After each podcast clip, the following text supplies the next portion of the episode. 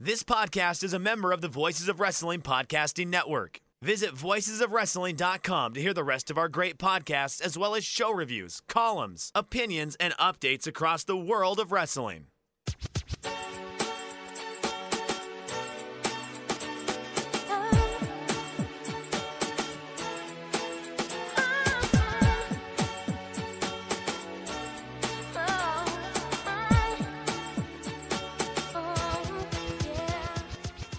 This is Everything Elite, the world's best podcast devoted exclusively to all elite wrestling and the elite extended universe. I'm Aaron Bentley, and I am joined by the returning Nate, aka Epitasis. What's up, Nate? That's right. The prodigal son returns. You've heard of Mr. Walk It Out? Well, I'm Mr. Call You Out. No longer will bad takes go uncalled out on this podcast. I'm back to to bring some order to this madness. Hello. We couldn't be more thankful. Also joined by Mike Spears. What's up, Mike? Hey y'all, it's your old pal Iron Mike Spears. Uh, I'm doing all right. You know, I'm back up in the foothills for until the holidays after a month of being back and forth between Florida and South Carolina. So I'm kind of happy to be back to some sort of normalcy. And somehow I managed to go on eight plane flights over the last month without getting sick. So I'm taking that as a win. How are you, AB? Uh, I don't know. Haven't had a self self vibe check lately, so haven't really thought about it. But uh, feeling okay in this moment, so I'll take that. Uh, I had to do some travel this week, and then uh, today I got to kind of take it easy, so that was nice. All right, follow us if you want to hear more of uh, our vibe checks. We're at uh, at everything AEW on Twitter. I'm at Aaron like the car. Nate is at Epitasis. Mike is at Fuji Heya. That's Fuji with two eyes, like Don Fujii. Make sure you're subscribed to the podcast. You can find us on the podcast app of your choice by searching Everything Elite or through the Voices of Wrestling Podcasting Network. If you're on the podcast app, give us a rating and a review, please. Here's what we're going to talk about this week. We're going to do Elite or Delete, of course. We're going to run down what happened on Dynamite this week. And we're going to talk about ratings, two weeks worth of ratings, folks. And there's a few other notes, but there's really not too much this week. So we'll mostly just get to talk about Dynamite, which I'm excited about. Uh, before we get started, let me tell you what you can find at patreon.com slash everything elite. So this week, big week uh, for for content on the Patreon. On Sunday, I dropped Stardom status. So if you're looking to get into Stardom or if you're already into it, I did kind of what was going on so far this month in Stardom on, or I'm sorry, at the end of last month.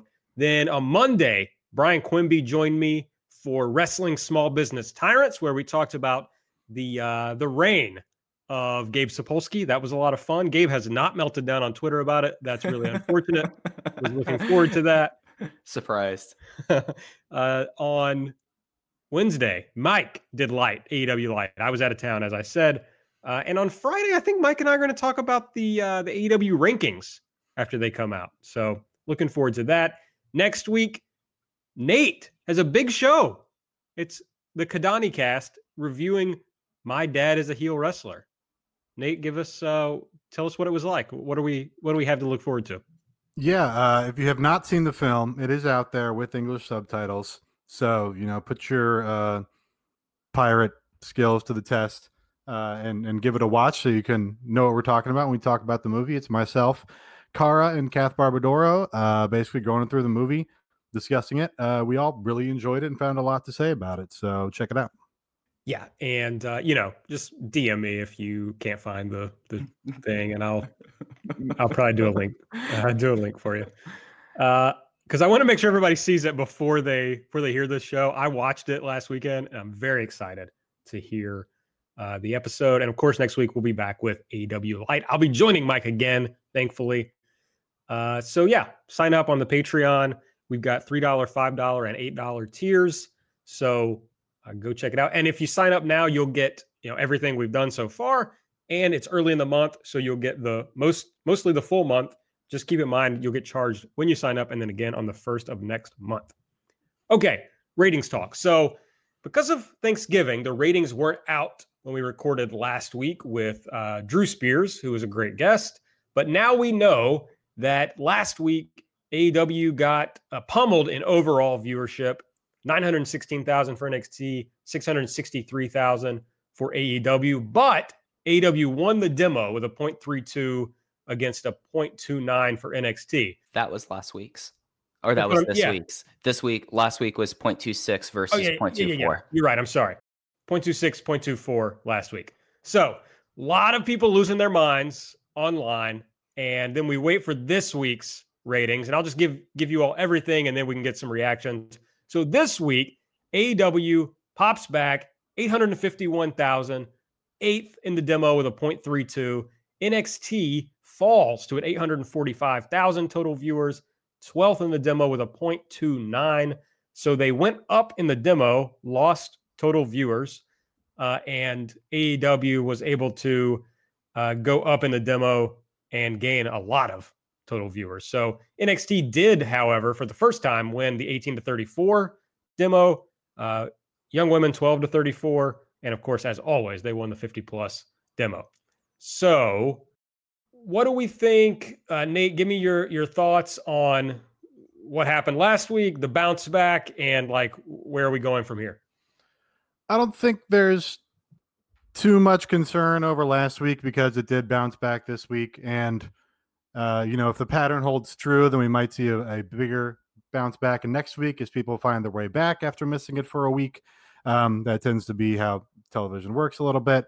Um, but yeah, you know, the, a lot of people have weighed in with a lot of different opinions on the on the big dip for Thanksgiving. I think it's just probably a uh, a, a consequence of NXT's. I'm sorry, AEW's audience being younger and you know uh, having being more likely to have other things to do than watch uh, wrestling on a Wednesday night.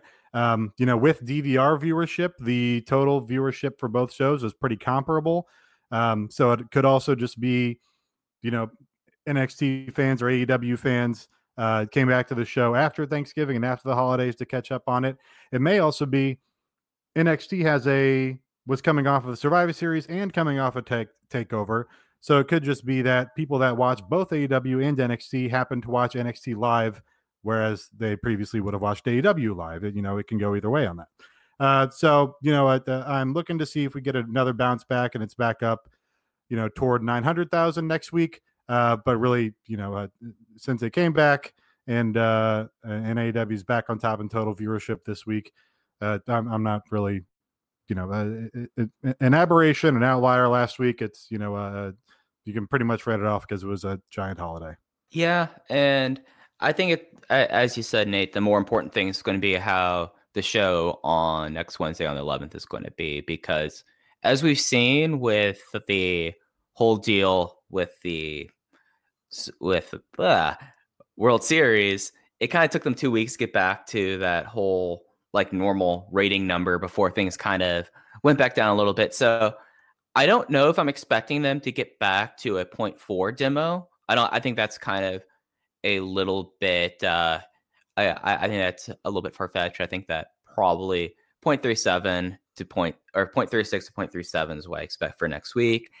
The thing I found really interesting, like getting granular with it, is so this was the first time that NXT beat AEW in the 18 to 34s and it was by 100th of a rating point. And when you take a look at how the ratings were and the ratings fell, it just seems like at the end of it that maybe it, this is really getting to a point where we're saying that the younger viewers are more willing to be able to negotiate between AEW and NXT on the same night, whereas the older NXT viewers are just staying there. So I I'll be real interested in see how the uh, quarterly breakdowns come out for this. But yeah, I, I mean, I don't think that this was a tremendous like. I know that there was discourse about, oh my god, they're totally tanking now. Now it's time for NXT's time to rise. It was a holiday. It was the second biggest travel holiday in the United States. Like it hit everyone. So it you kind of have to treat the, those weeks like you treat World Series, like big, almost quote unquote moon landing situations. So I'm not too stressed about anything.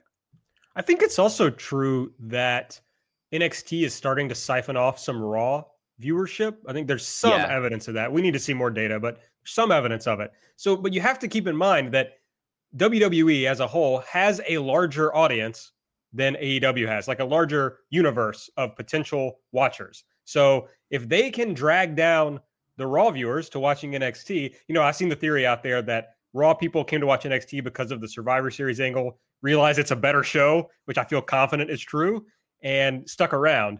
Whereas AEW just has this one. I mean, I think AEW has a broader potential audience than WWE, but WWE has a more loyal base and a, a more uh, dedicated viewership. So yeah. I, I think that's going to be interesting to see if NXT can keep pulling from Raw. Of course, the problem going forward is they still have to make a star at some point and like someone that people want to keep watching. Right. And I'm not confident that's going to happen. So there actually was a little bit of analysis done about the whole NXT versus Raw thing. Aaron, I don't know if you saw this, but the Grapple app put together a comparison of the two.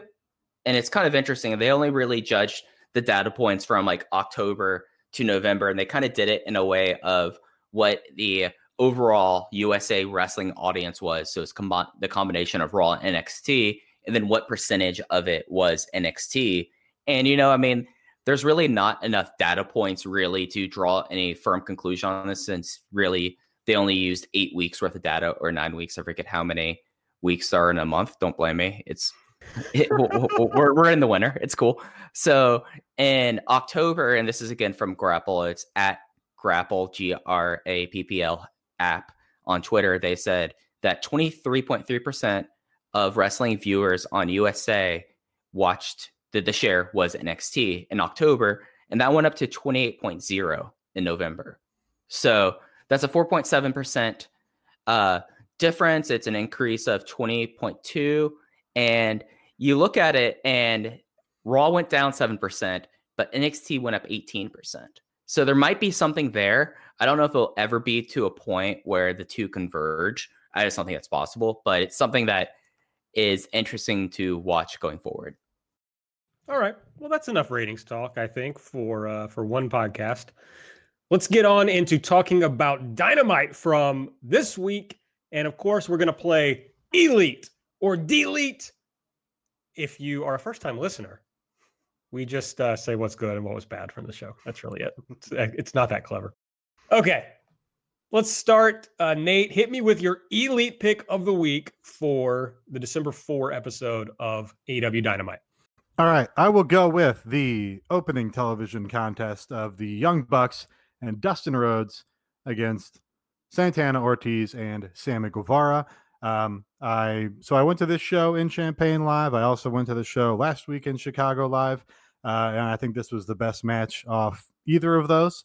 Um, I will say that I enjoyed the Champaign show considerably more overall. Um, it just the the wrestling was more exciting. The fans were more into it. It was more of a uh, sort of boisterous atmosphere, and that all pretty much started here with this first match with uh, just you know the the sort of kinetic, super exciting Young Bucks trios matches that we've come to know and love over the last uh, half decade or whatever. Uh, and it was particularly fun this time having Dustin Rhodes involved, having you know the old boomer come in here with his Young Bucks tights and throwing triple super kicks and doing comedy power slam spots and uh, you know uh, just uh, do have doing a sent a front flip senton off the apron while Nick Jackson flew over his head off the turnbuckle. Uh, just a lot of fun. Crowd was super into it. Um, and yeah, this was you know the best thing over the last two weeks, and it sort of set the tone for the rest of the show, and ended up being I think a really fun show. Yeah, this was a fun opener. Like this is these are the kind of openers that I feel like I've said each time they have one. This is what what I really like to kickstart a show, and you know, it just was like a really cool thing, like watching how proud and powerful they've really made a thing about like being bullies in the division. And one of their big spots is that they will do the long time delayed suplex where they'll pass it back and forth between Santana Ortiz, but then they pass it over to Sammy, and Sammy wasn't able to keep it up, and that turned out to be a hope spot for the Bucks and Dustin. I thought that was really cool. And then, hey, if you're going to do a callback to Masato Yoshino and you're finished by doing a missile senton missile senton indie taker, I'm okay with that. I'm all aboard that. So it was a fun opener. I thought it was a blast. Yeah, I think Dustin shows that you can either be, as you age in this business, you can either be Jim Cornette or you can be Dustin as he is now, and like the much more fun thing to be is Dustin. You know, he's just like even when we heard him on commentary on Dark, right? He's like, "Oh, this is really fun. This is this thing that these wrestlers are doing now is so cool. They're so athletic. I wish I could have done that kind of stuff when I was wrestling or whatever." Which is like not only a, a better way to age as a wrestler, but like a better way to age as a human. Of just like, okay, this stuff is cool, whatever. So happy for Dustin, and it was an enjoyable match. That difference was crystallized uh, just because during their entrance there was somebody under the hard cam with a big Cornette blocked me sign that I think the Bucks kind of acknowledged. So it was like, yeah, you get Cornette there, and then you get Dustin out there having fun and you know uh, introducing himself to a whole new generation of fans, probably. Oh, absolutely, Mike. What pick you got for us?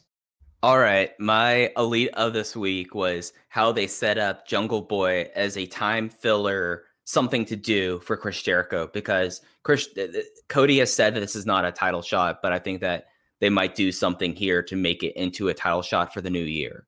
And the reason why I like this, and I think this is something that a lot of people just think that this is ridiculous and that why is this being a thing for Jericho and Jericho obviously has Moxley in the horizon. And it still kind of applies with Cody dealing with the motherfucking butcher and the motherfucking blade while he still has his sights on MJF is everyone just has their minds like so warped by the idea that, that United States wrestling has to be either month to month or week to week. This is a promotion that's going to have four big events each year, and you're going to have stuff you're going to be doing uh, in the meantime. You, you're you're not going to just completely go away and just kill and just disappear until like it's time to build the pay per view. You're not gonna you're gonna have your beats each week for MJF and Cody or Moxley and Jericho, but you're still going to have to have like overriding thing like Jericho's champion. Jericho should be forced to like have matches on TV even though he's a cha- champion. So I think that people who are just like thinking like if you're focusing so much on the fact that Cody is doing something else is like bad booking, you just need to get yourself out of the mindset of how wrestling has been and just look at how they've been able to do great stuff week to week. Like I don't know, have did either of you all watch Dark this week? No, I was there. So. Oh yeah, you were you were there. Sure. So yeah. Uh, no, no, I didn't watch it. so, so, so the reason why I bring that up is that they outside the matches they used every part of Dark to build up the show in Champaign. So they're they are showing that they're doing week to week and show to show booking while still having these overarching things and having Jungle Boy in there as someone that Jericho has made a point of before, and as Jericho has now had two televised title defenses that have helped elevate people that they see as future stars. I think this is a brilliant idea. And I mean, it was also another really good Jericho promo. So I thought this was a home run and some of the best stuff that Chris Jericho does is this.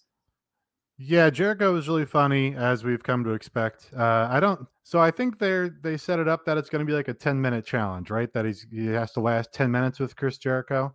That was sort of the angle that they were building there.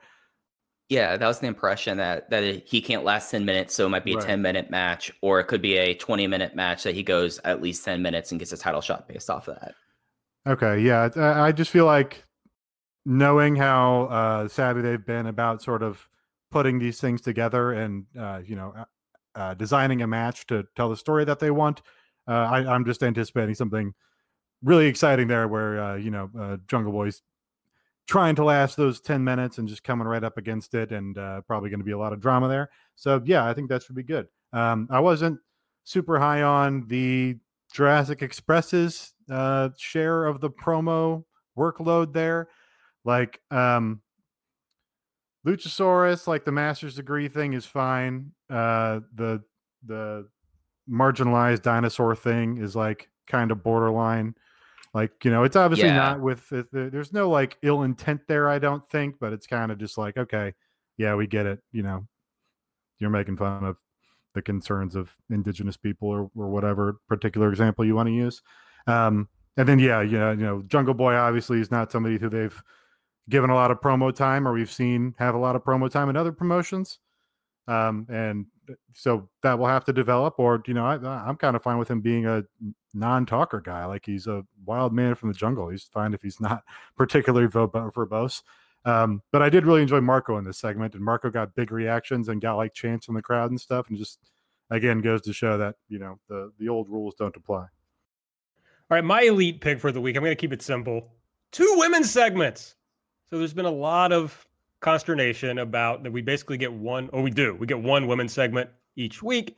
Now we know that the Bucks and Cody and Kenny are all very online, so I'm sure that they see this uh, this debate happening. So uh, they they run out Nyla Rose, and also there's a lot of talk about you know Nyla not being that featured after uh, having the first big story in the women's division. Nyla comes out and squashes Leva Bates, and then later we get the Kris Statlander Hikaru Shida match. So it's just good to see more focus being put on the women's division. The Nyla match also includes a story with Shanna that they've kind of built up. That's nice to see in the women's division. So I'm just happy to see stories and more focus for the women. Hopefully, as they expand this division and keep signing more talent, we'll be able to see uh, more of them featured on the show. Yeah. And if you even want to kind of go super granular with it, you really had four women's segments because you had the match with uh, Nyla and Leva Bates. You had her, the uh, segment with how Shanna came down afterwards and got put through a table. And then it was Rick Knox who also got put through the table, right? Yes. And, and then you had the match with Kris Stat and Hikaru Shida, and that led right into Brandi Brandi Rhodes and the Nightmare Collective coming out. Also, that and so I mean, like I think that this kind of proves that one that they're going to focus more on women when they have like the stories, which you know isn't necessarily the best thing, but it's better than just doing stuff just for the sake of doing it. And at the same time, I mean, this Statlander versus Hikaru Shida match is going to be like one of the matches like that people will look back on, be like, okay, this is like the start of the true start of Kris Stat and AEW. So it's it was a very exciting night in that regard. I'm very confused about the librarians um, and what they are. Like, obviously, they're jobbers, but their relationship is unclear. Like, Peter Avalon comes out, he was in a dark match as a pure heel, and then he came out with Leva Bates as a pure heel. But then Leva told him to shut up, even though they've been paired together for like months at this point. So that was supposed to babyface her, I think, so that she would be the babyface against Nyla. But then Nyla's like the monster heel, but also she like is kind of a babyface a lot of the time. And it's just very confusing to me. I don't maybe they just want the librarians to be dynamic that they can plug them into whatever spot. And but so then Nyla's the monster heel, but like she beats the shit out of the referee and everybody thinks that's awesome because you know you get to see the referee get slammed on top of someone like it's the same shit that moxley does later in the show but he does it to a big baby face pop it's just very unclear i don't really get the delineations there Yeah, if they wanted real heel heat there, she should have done it to Aubrey.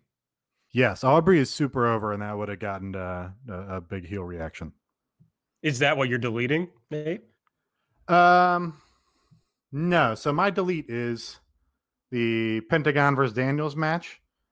Um, this was like pretty slow. I will say they so they've done both a good job both weeks that I attended here that being in the crowd and watching these shows, you do not get a super stilted production that's like uh, you know, you you constantly feel like you're being interrupted by the television commercials or whatever.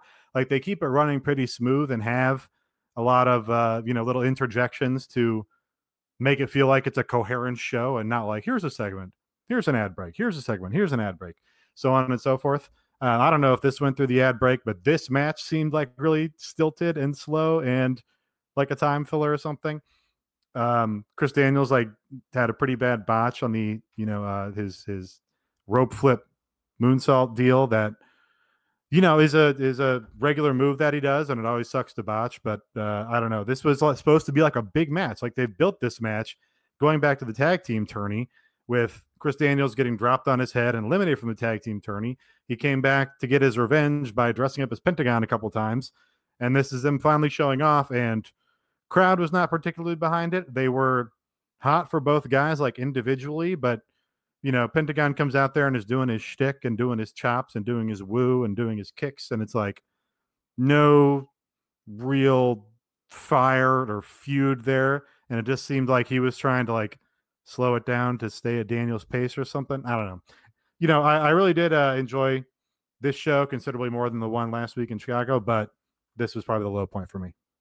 Yeah, this was one of the worst matches they've had in a while on TV that didn't have just outright bad people who shouldn't be on TV. I thought that it was really kind of depressing to see Christopher Daniels like right now Like that was kind of the takeaway that I got from Daniels because I mean he was someone who's been at top level basically for the last two decades, and this was like the the match that I, I watched and I was like, wow, uh, he's getting up there, and Penta just kind of did indie Penta, so it just kind of sucked. I- I've seen Penta do a lot more on the Indies than he did in this game. I've, I've seen him do, yeah, he's done, you know, top rope Canadian destroyers in front of 300 people in the cell, and he wasn't doing that here. I also th- and I'd have to look back at my spreadsheet, but I think that was Daniel's first match on Dynamite. There was a tweet that it was his first match on TNT since, you know, he did a jobber appearance in WCW. So, yeah. Okay. All right. Yeah, it was bad. And especially when Daniels was lauded for that promo a few weeks ago where he was like really going at Pentagon and like how fired up he was toward Pentagon. And we, yeah, you're right, Nate. We didn't see any of that in the match. Mike, what are we deleting? So for someone that like I feel like I've been pretty strongly pro Cody throughout this entire run here. That promo finished very, very strong. But that first half of it was just kind of just disconnected in a lot of ways. Like unless it was like planting seeds for things in the future, it just felt like it was kind of awkward. And this was also during the part of the show where there was some audio problems for for Turner, and it just felt like it was kind of weird when you when he came out and you could hear the fire pyro more so than the crowd response because of whatever production cues or issues they had there. It just was something that like I watched this promo and I kind of came along with it, going like, okay, you finish this off like the old Harley Race like title belt and the and the briefcase full of cash, saying like I'm the real rich person, which you know it's kind of weird to be such a big over a big baby face nowadays, just flaunting all that, especially versus uh, MJF later says, "Oh, I paid off the motherfucking butcher, the motherfucking blade, and the motherfucking bunny." So it just was like a very weird promo the farther I get away from it, even though at the time it felt like that he had the crowd and Champaign in his hand. But leading up to it, like leading to like that conclusion, just was like a really weird path, if that makes sense. It was a lot like the old family circus cartoons where Jeffy goes like all the way through the sandbox and like out to the street and then back over to the drain and then finally goes back inside. That's how I kind of felt that promo. It just was like I felt like I've been like one of his worst promos he's done on TV. I mostly liked the promo, and the crowd was super hot for him. Like he came out and started doing this promo, and at one point, like just the entire crowd, like spontaneously, like stood up and gave him a standing ovation and chanted his name, which I don't think I've ever seen at a wrestling show. Certainly not in an arena this big. And I was like, "Holy shit! Like what a baby face." Um, so I, I did like the promo for the most part, but the whole part about oh, you know, you're you're hood rich and I'm real rich, or you're rich and I'm wealthy, like I get that he likes Flair, and Flair is like a big baby face because of how the culture has changed now. But it did sort of have vibes of, uh, you know, Hillary Clinton being like, Donald Trump's not really rich, or like, we have the good billionaires over here, and he's a fake billionaire. It's like, all right, dude. It's also like a bizarre misreading of Dusty Rhodes' entire career. Like the fact that Dusty, Dusty was such a, I mean, the fucking Hard Times promo is like the whole thing with Dusty was that he was a regular dude. He was the son of a plumber, right? That's why he was a, a huge over baby face. And Flair, when he was doing the, you know, shit about uh, limos and, and flying in jets, was not always a baby face. You know, the, Flair would be a baby face at times, but that was uh, often, most often, a heel character, especially when he was paired up with Dusty. So it's like very strange. And he can kind of do whatever he wants, right? Like he's he's untouchable in AEW right now, but it's a weird path to go down. And as Mike said, it's especially a weird path to go down with MJF when that's like MJF's character. So I, I hate to see Cody like it was fun the little you know shoot work shoot comments of of Cody's fun in the moment, but it like really takes the piss out of MJF. I'm not Yeah. sure that you want to do that at this point.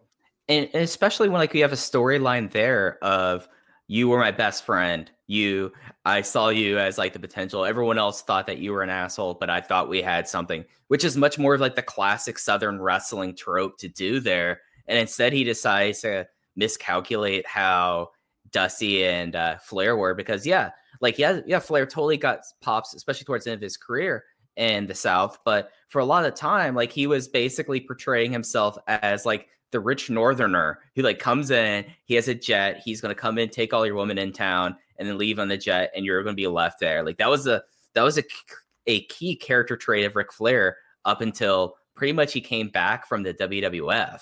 So it, it just it was like a really weird path when there was such an obvious one that I feel like would played at both of their strengths a lot more if they played up like the friendship and the mentorship thing. And you know, at the end, like he said, the line of like he's going to make this and he's going to pay MJF so he can get him edu- give MJF an education.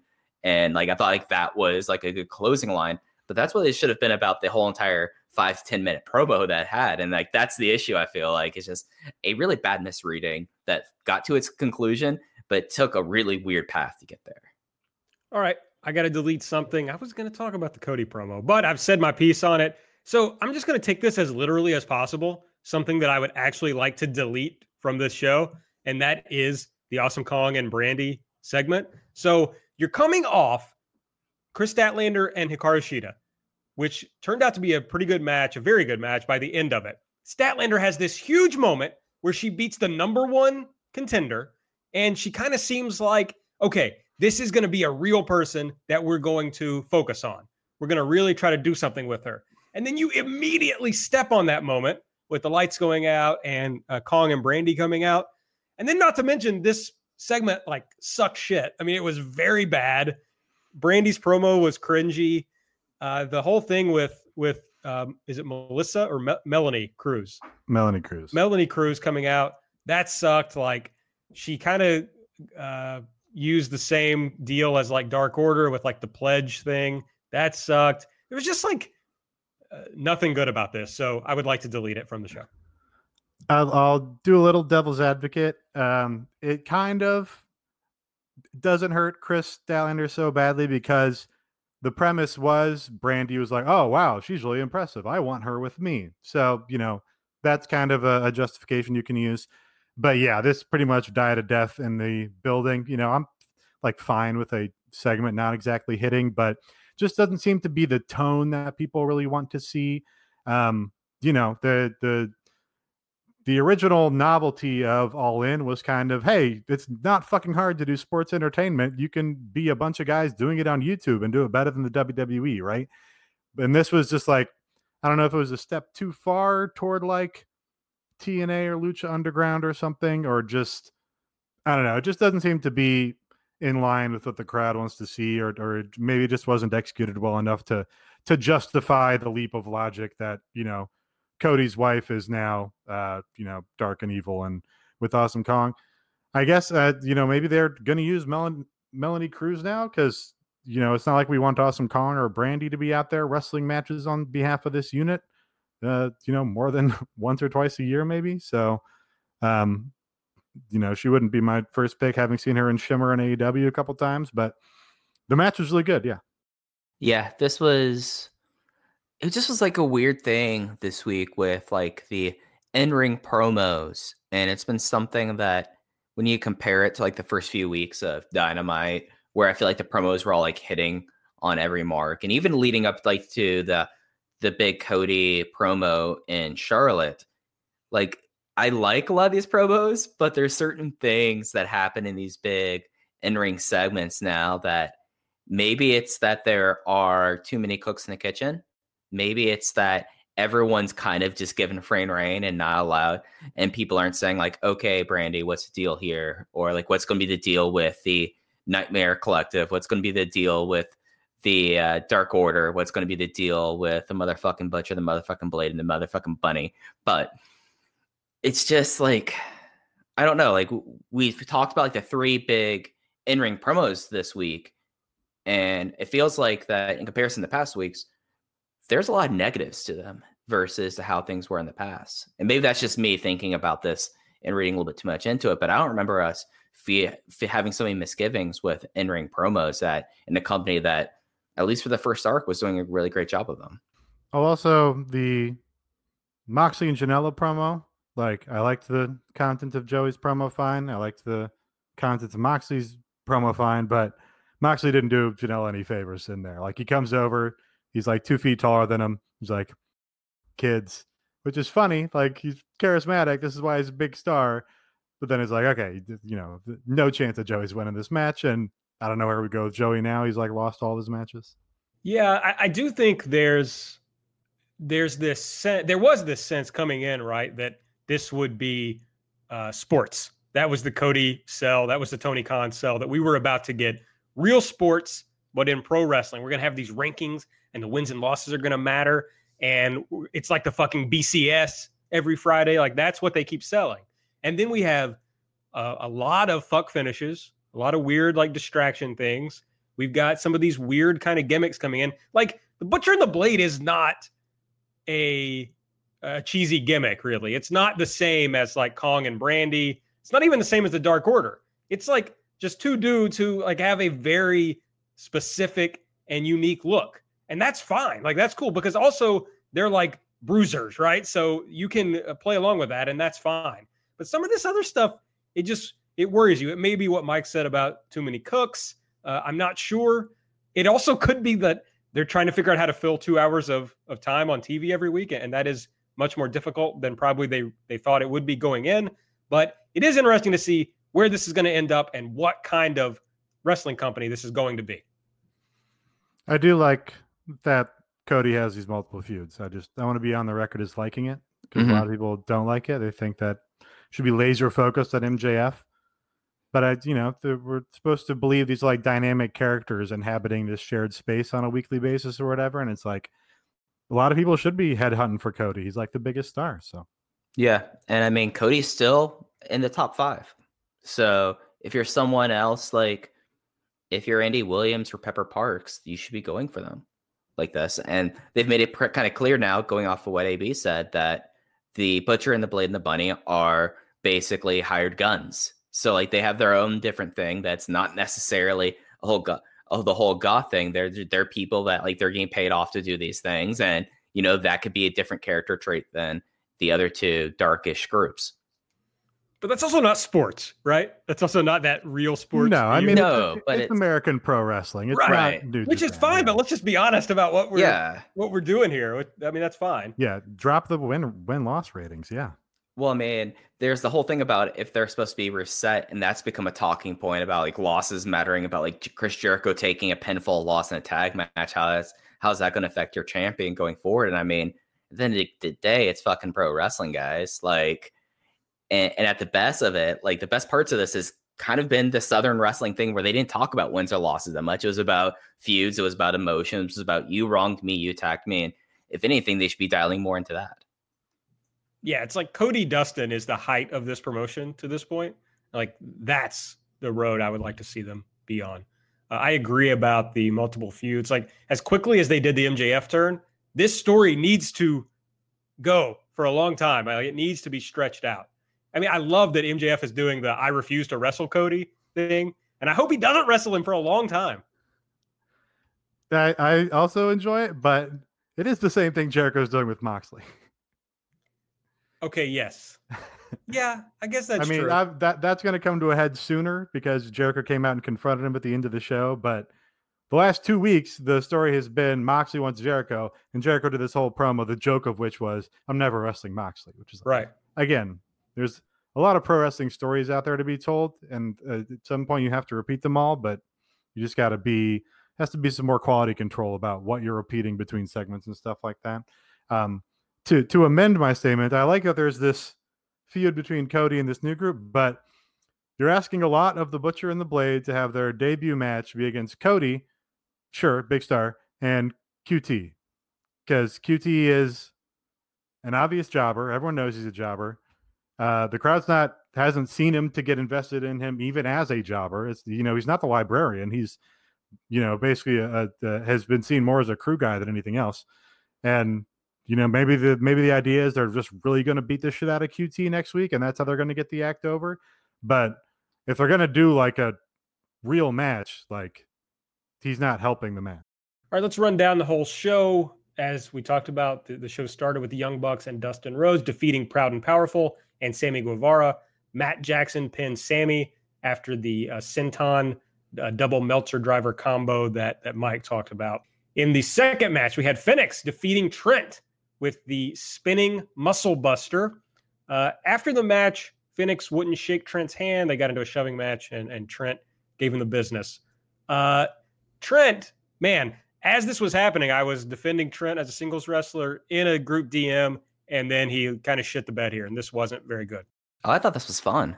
I thought that this was a fun match. I I like Trent as a singles wrestler because he will do like dumb things to his Gumby body, and he seems to be okay, uh, or at least you know he has injuries and he recovers from them. Like ridiculous things such as, oh, I'm gonna get the legs kicked, my legs kicked out underneath me from the turnbuckle. What am I going to do on the way down? It's completely unnecessary. I'm going to hit my neck against the back of the turnbuckle on the way down because I'm a weirdo. And it just was, I think Fenix is someone that I think that they have a long kind of build for him, especially down the line when there's a face champion. But I thought that Trent held up his end of the deal. It wasn't as good, in my opinion, as the Pentagon match, but I still thought that this was a perfectly fine singles match. Like I didn't think that Trent was bad. Like what what necessarily do you think was bad from Trent AB? This was just boring, and Trent's really good, and it should have been really good. Fenix is really good, but this wasn't fun. I thought this was pretty fun. Um, Fenix is a big star, like so. I I do wonder if this was colored maybe by the sound issues because it was pretty hot during a uh, considerable part of this match. My misgivings during the initial part of the match was it was a lot of Trent selling, and Fenix is supposed to be heel, and Fenix was doing all the cool moves, and he was doing all the acting like a badass, and Trent was basically just selling around for him they managed to, you know, during Trent's comeback, they got some of that juice back, and it's like, you know, they got on equal footing there. Um, but I was mostly, I mostly came away from this going, yeah, Fenix, big star. Uh, the Champaign crowd is, you know, uh, a, lot different than the Chicago crowd. It's like a lot of rural, uh, you know, Southern Illinois people, and they were all super behind Fenix. Like he was getting big reactions for all of his offense because he has very cool offense. Um, so yeah, there's like a Fenix showcase. I was like, yeah, this was pretty good. Next up was the Cody interview with Tony Schiavone. Not going to go through it point by point because we talked about the, the broad strokes, but I have to talk about the opening fucking line. Cody starts this promo with, they call them cool, right? Those hearts that have no scars to show. Is anybody familiar with this other than, is other this, than me? Is this an emo song lyric? No, it's a Garth Brooks song lyric. No. Nah, that's not the kind of country I listened to growing up. This is from Standing Outside the Fire. Okay. Garth was from Oklahoma, bud. That's the, the there was definitely like Dallas Fort Worth not caring too much about Garth because he was from Oklahoma. I, am not saying everybody should know about it. I just want to know why Cody decided to open this promo with that line. Especially, Man, it's, it's Central Southern Illinois. Again, he's playing to the audience. Okay, well, he, I could see that. Okay, but his delivery of it came off like he was like, oh, I thought this was kind of a funny thing, but now like I'm realizing it's not as I'm saying it. it was just like very uncomfortable. ah, very bad. That's it. This promo was uh, what it was. We talked about it already. Okay, Joey Janela is backstage with Alex Marvez. We talked about this a little bit too. He says he accepted the Moxley match because he wants to make a name for himself because he feels like he's been put on the back burner. But this time the match is going to count and you'll have to kill me. And that's when Mox shows up and does nothing except say, Kids, that was it. We get a Dark Order pre-tape, but this time, uh, you know, we see more of them. They're they're in the woods, initiating people into the Dark Order. So they're just really, really going all the way with this. They should go heavier into like the covert cult stuff and less of like the creepy creepers. Like, come on, like talk about like the path to the bridge, like Dianetics. Like, there's a lot of like ways that they could make this even more cloaked that I think would be really interesting rather than it's like, oh, you come in here because you have no friends. Like, I love this. I think this is going to turn the Dark Order into an overheal act. It's just, I, I feel like that going like straight into that when they could have like milked that out a little bit would have been interesting. Yeah, I liked the creepy cult existing in the real world more than being in the woods. They should uh they should recruit KTB. They really should. He's from the woods. He could just be the largest creeper and he'd be like over. Hell yeah. That would rule, actually. All right. Then we see uh, the video of Nyla attacking Shanna last week uh, while Nyla is entering. This is a thing of like they do stuff on social media, and I think they just kind of expect people to see it. But at least this time, they put it on TV for us to actually understand that uh, an angle was coming, which I appreciated. So then that's when uh, Nyla defeated Leva Bates with the native bomb. Uh, Shanna comes out. She jumps off the top rope, uh, but Nyla takes her out, gets a table out, as we said. Uh, she power bombs Rick Knox through the table, and then Shanna on top of him, and we see Britt Baker doing the what I'm calling the NXT face uh, on camera there, a little little rib on NXT. Yeah, that's cute.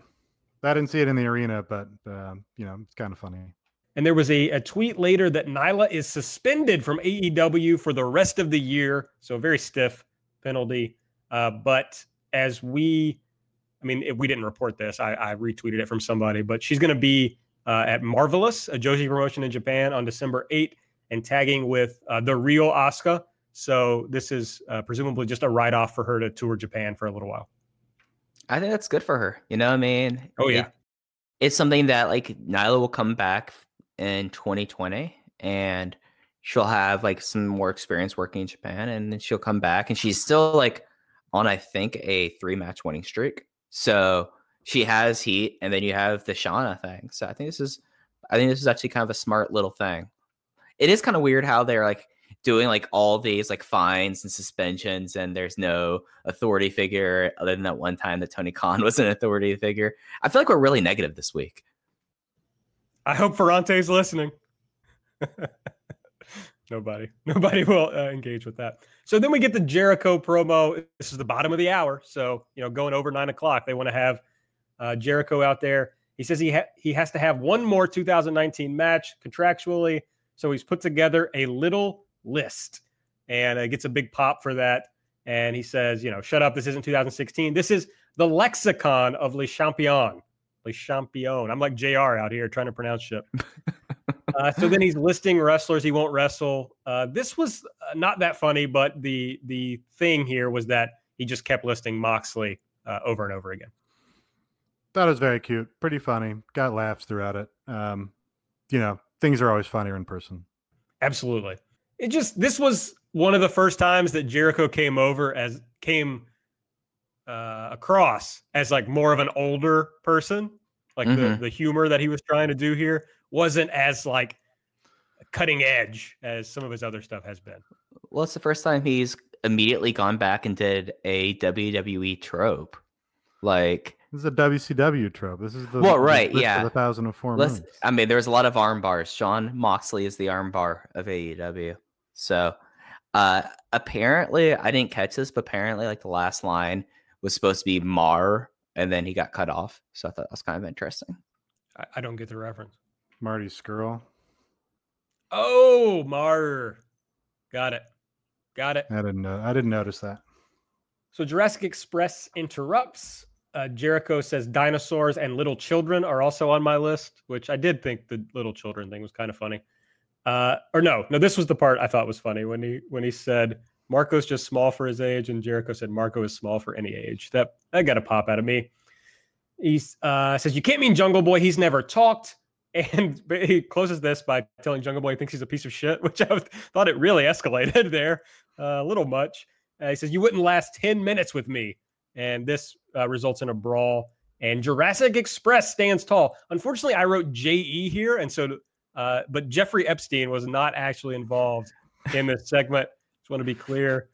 Uh, this podcast is a Jeffrey Epstein didn't kill himself uh, podcast for sure. Jericho throws a tantrum, and uh, basically they set the match between Chris Jericho and Jungle Boy for December 18 in Corpus Christi. Really building this up since they're going to be taking a week off after that. Mm-hmm.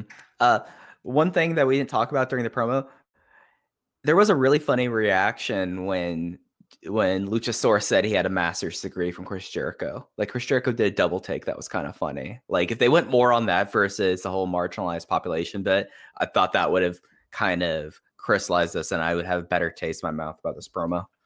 I don't think any of them should talk, to be honest. I think it's better if they don't talk. It's like a dinosaur and his jungle friend and their child they found. maybe Mar- maybe Marco should talk, uh, if any of them. I mean, that would be a way to do it. I mean, I don't know if that's what I go with, but you know, I, I do see your point about Jungle Boy though. So yeah. I think I think Luchasaurus is less cool the more he talks. Is really my the main thrust of my point here. Anyway, I agree. Then we got Kris Statlander defeating Hikaru Shida with the Big Bang, uh, and that's when the, the lights out, and we had Kong and Brandi come out. Uh, Jonathan Snowden of uh, making fun of people who watch Sailor Moon fame reports that Brandi Rhodes uh, told him that AEW has signed Kris Statlander. So we kind of have talked back and forth a bit about that, but it looks like she's there uh, for the long haul. Great get. Absolutely. Great get and match of the night. You know, I mean, she's capitalized on her Oh. opportunities each time. Second best match of the night. Oh, I thought this was the match of the night. I thought Kris Stat and Hikaru Shida was the best match there. I think that I think the trios was better. I think I agree with Nate here. Although I will I'm say, surprised to hear Mike not vote for a trios. yeah, I, I tweeted this. Uh, uh, Kris Statlander like has been on TV basically once and is working in front of I don't know however many thousands of people in a pretty big basketball arena here, and it's like, you know, uh, in again, this sort of goes back to that thing about how WWF crowds were not tolerant of new acts and would only want to see the stars that they know. And Southern wrestling crowds would be like, "All right, let's see what you got," and this was the case where it was like, "Okay, they wanted to see what Kris Statlander had, Kris Statlander had, and she was like impressive here, and and she has a good move set and sort of uh, you know, the gimmick kind of broad, but she kind of works with it. So uh, I was impressed. Yeah, she's. I hadn't watched her wrestle till she showed up in this promotion, and I've been impressed every step of the way, especially for her level of experience and uh, just having that like powerful, powerful look to where she can be a baby face. You know, it's like the opposite of Riho, whom I love, but she can be a baby face, but also like beat the shit out of people. So it's gonna be it's gonna add diversity. All right, then we had Pentagon Jr. defeating Christopher Daniels with the package pile driver. We talked about this already. The finish, this is why I was kind of complaining about this a little bit earlier, but Fenix threw Christopher Daniels' mic stand into the ring. Uh, Pentagon picked it up, tried to swing it at Daniels, missed him. Then Daniels got it. You know, you do the thing where like the ref looks and like, oh, is the babyface going to hit him and get disqualified? And then Pentagon uh, distract, kicks him in the balls, and then hits the pile driver. And then we get the Lucha Brothers celebrating after the match. It's just like, so the Lucha Brothers have pretty much always been heels in this promotion, but some weeks you are supposed to just forget that, I think, or you do forget it. Like you're talking about everybody in Champaign going crazy for Fenix because they don't play up the heel stuff very much with them. And these guys are so cool that you have to do something over the top to get them over as heels. They're too cool to be heels, and you can have cool heels, but trying to hammer home that they're heels with these mic stand spots and low blows and stuff is just working against the overness of the segment and and and of the act. Like, I think just let them be big stars and you know get them away from Christopher Daniels. Yes. Then we got a Butcher and the Blade pre-tape with the bunny doing doing the talking here, which is good. So let's, you know, this is kind of like what you're saying about Luchasaurus and and Jungle Boy. Here, these guys don't need to talk, right? They can just look menacing, and that's good. And Allie says, "We were sick of seeing your face everywhere," and we kind of we see Cody uh, coming up on the screen. We're here to cut the head off the snake. So we get motivations from them. That's good. It gives us somewhere to go, and it gives us, uh, you know, the immediate feud with them and and Cody. I, I I like that there's multiple feuds, but I don't like the MJF paid them off, but now they're saying we're here to cut the head off the snake. Like, no, you're here because MJF hired you to come in. Yeah, It, it like, kind of it's confusing. yeah, it undercuts them a little bit. Yeah. I must have missed that entirely. Um, It the paid off angle, I didn't. Well, it was only on social because- media. Exactly. That's because it was only Oh. on Twitter. Okay. Yeah, that's a that's uh uh, um, as far as I'm concerned, that didn't happen then. Um, but yeah, I, I will say, you know, Allie is like a very uh charismatic and engaging heel. Like I think she's better as a heel than a babyface. You know, she like got onto TV doing the babyface thing in TNA, but I think she's much better suited for being a heel, whether in CZW or Shimmer or whatever. So yeah, I think great to have her as the mouthpiece for the two guys who don't talk. That's the way to do it. All right, then we had Jon Moxley defeating Joey Janela with the paradigm shift. And after this match, we see Jericho doing the Mox thing where he's coming down the, the steps and uh, he's got the inner circle with him. And, and that was how the show ended. So, any more thoughts on, on this match or just anything else on the show overall? I really enjoyed the show overall. I think it was better than last week. I, I enjoyed myself more than it all out, to be honest, because you know maybe just the crowd was more lively, or um, you know it wasn't a we didn't have a bunch of pay per view quality matches, but we got a good handful of matches. And uh, again, the good thing about the TV and the way they set it up is like there are matches with some meat to them, and it doesn't seem like you're going to a WWF Raw taping in 1999 where everything's two minutes and then an ad break. Um, yeah, I actually really enjoyed myself with the show.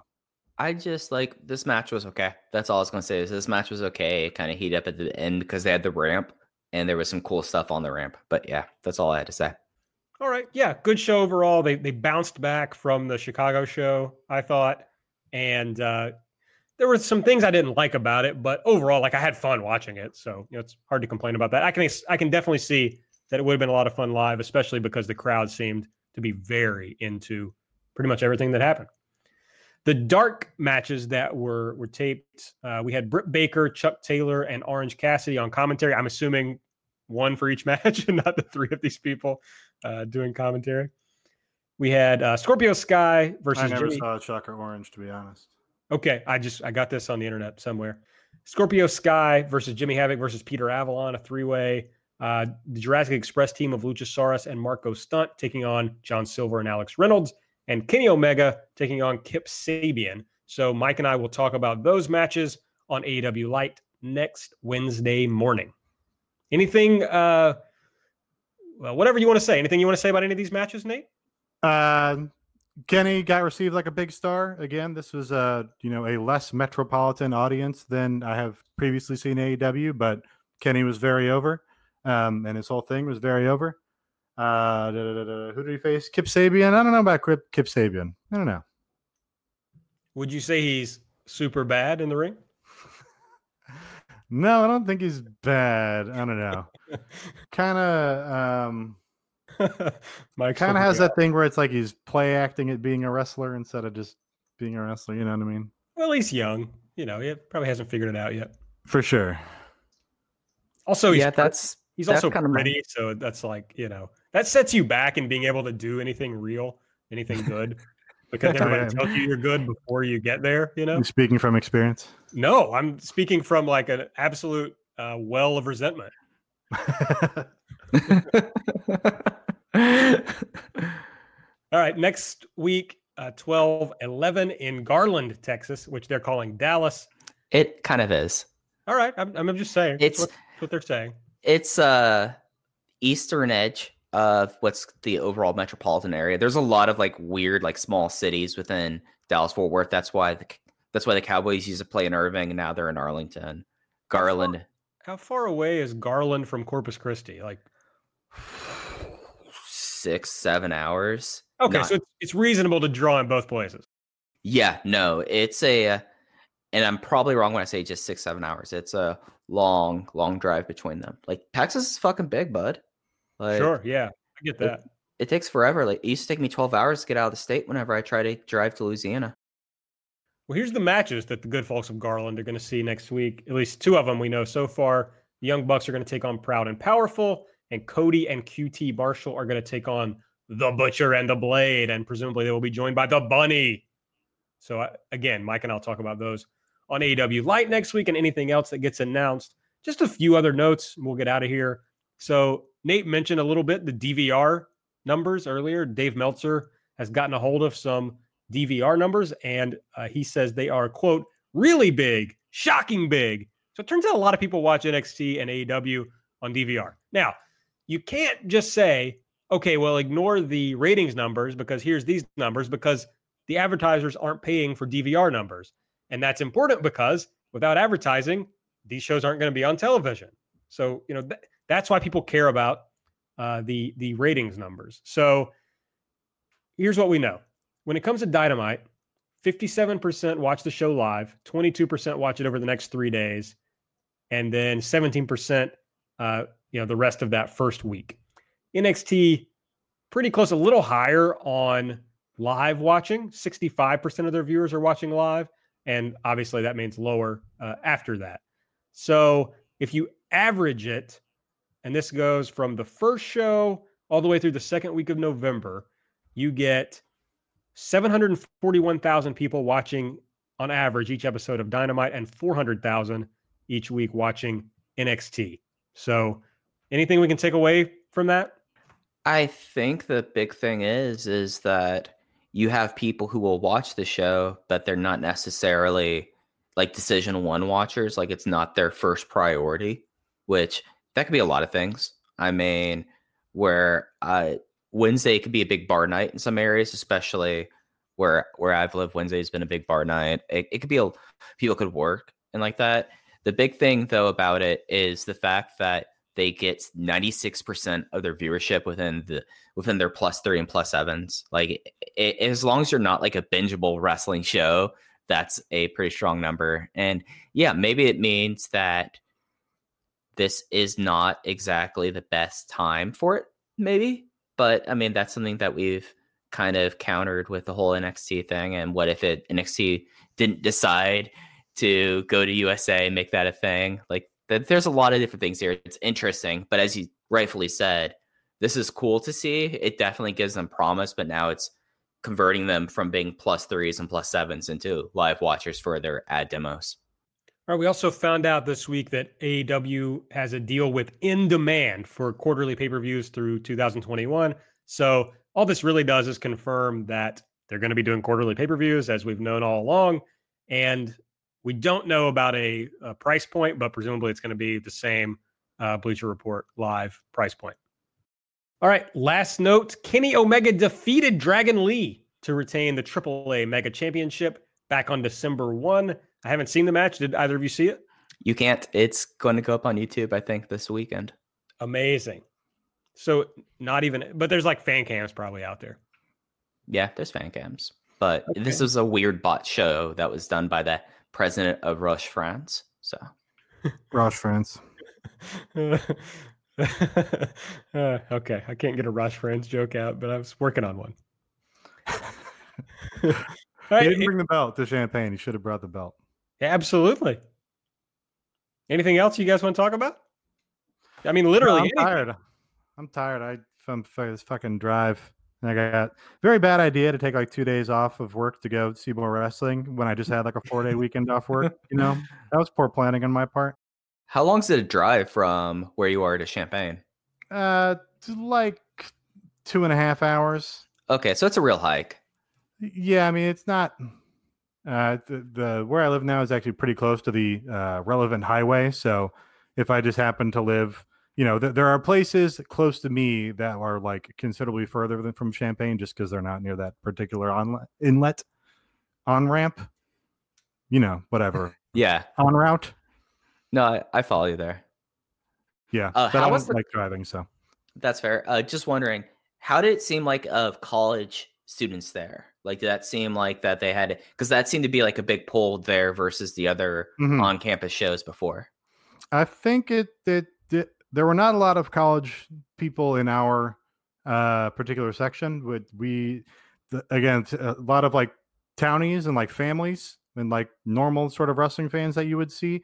Um, you know, I ran into uh, I guess a fair amount of college kids out on the concourse and stuff, but uh, you know, was was by no means like a oh this is a college student event here. It seemed like a you know a, a regular sort of local event. Um, I don't that you know I thought the crowd seemed pretty good considering this might be one of their smaller markets that they've run. I don't know. I mean, it's like two hundred thousand in Champaign um, is the population there, and we're coming right off the holiday again. So, uh, but I was like, oh yeah, you know, this crowd is the you know we're not filling the building here, but it's respectable and they're all very hot. So, yeah, that picture you posted looked like. I mean, that was when dark was starting, right? And it looked pretty full even up in the second deck. Yeah, uh, the so the second deck behind, well, there's like there's like a bowl and then like another deck and then like another deck, mm-hmm. and yeah, the the top deck was like empty, but you know, again, I'll, I'll look pretty respectable and uh, kind of a good dome sort of shape for wrestling. You know, it's kind of because it's just like it's circular and it's got like the different tiers coming up around it. I was I enjoyed it.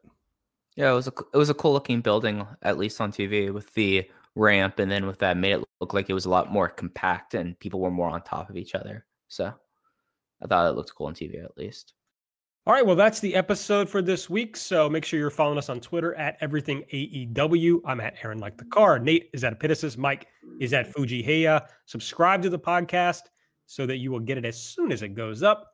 If you're on the podcast app, give us a rating or review, and please check out patreon.com slash everything elite. We're also putting up, you know, teasers or whatever. You know, you get a little tease, a little bit of uh, some of the shows that we're putting up if you if you stay tuned to our Twitter account. So look for that, and uh, we would would love to have you join us for some bonus content. So I think that's it for this week. For Mike, for Nate, I'm Aaron, and we'll see you next time.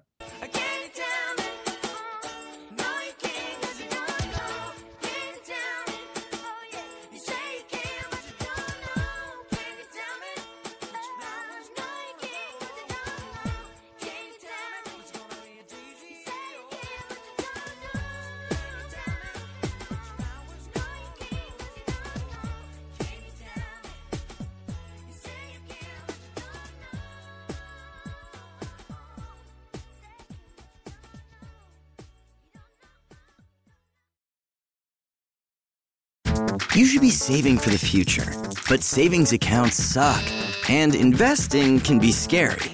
We combine the ease of savings with the real returns of investing. We call it Save Vesting, and it's only available in our new app, Stairs. Stairs offers 4 to 6% returns, no fees, and you can withdraw anytime. Do your future a favor. Visit stairsapp.com today.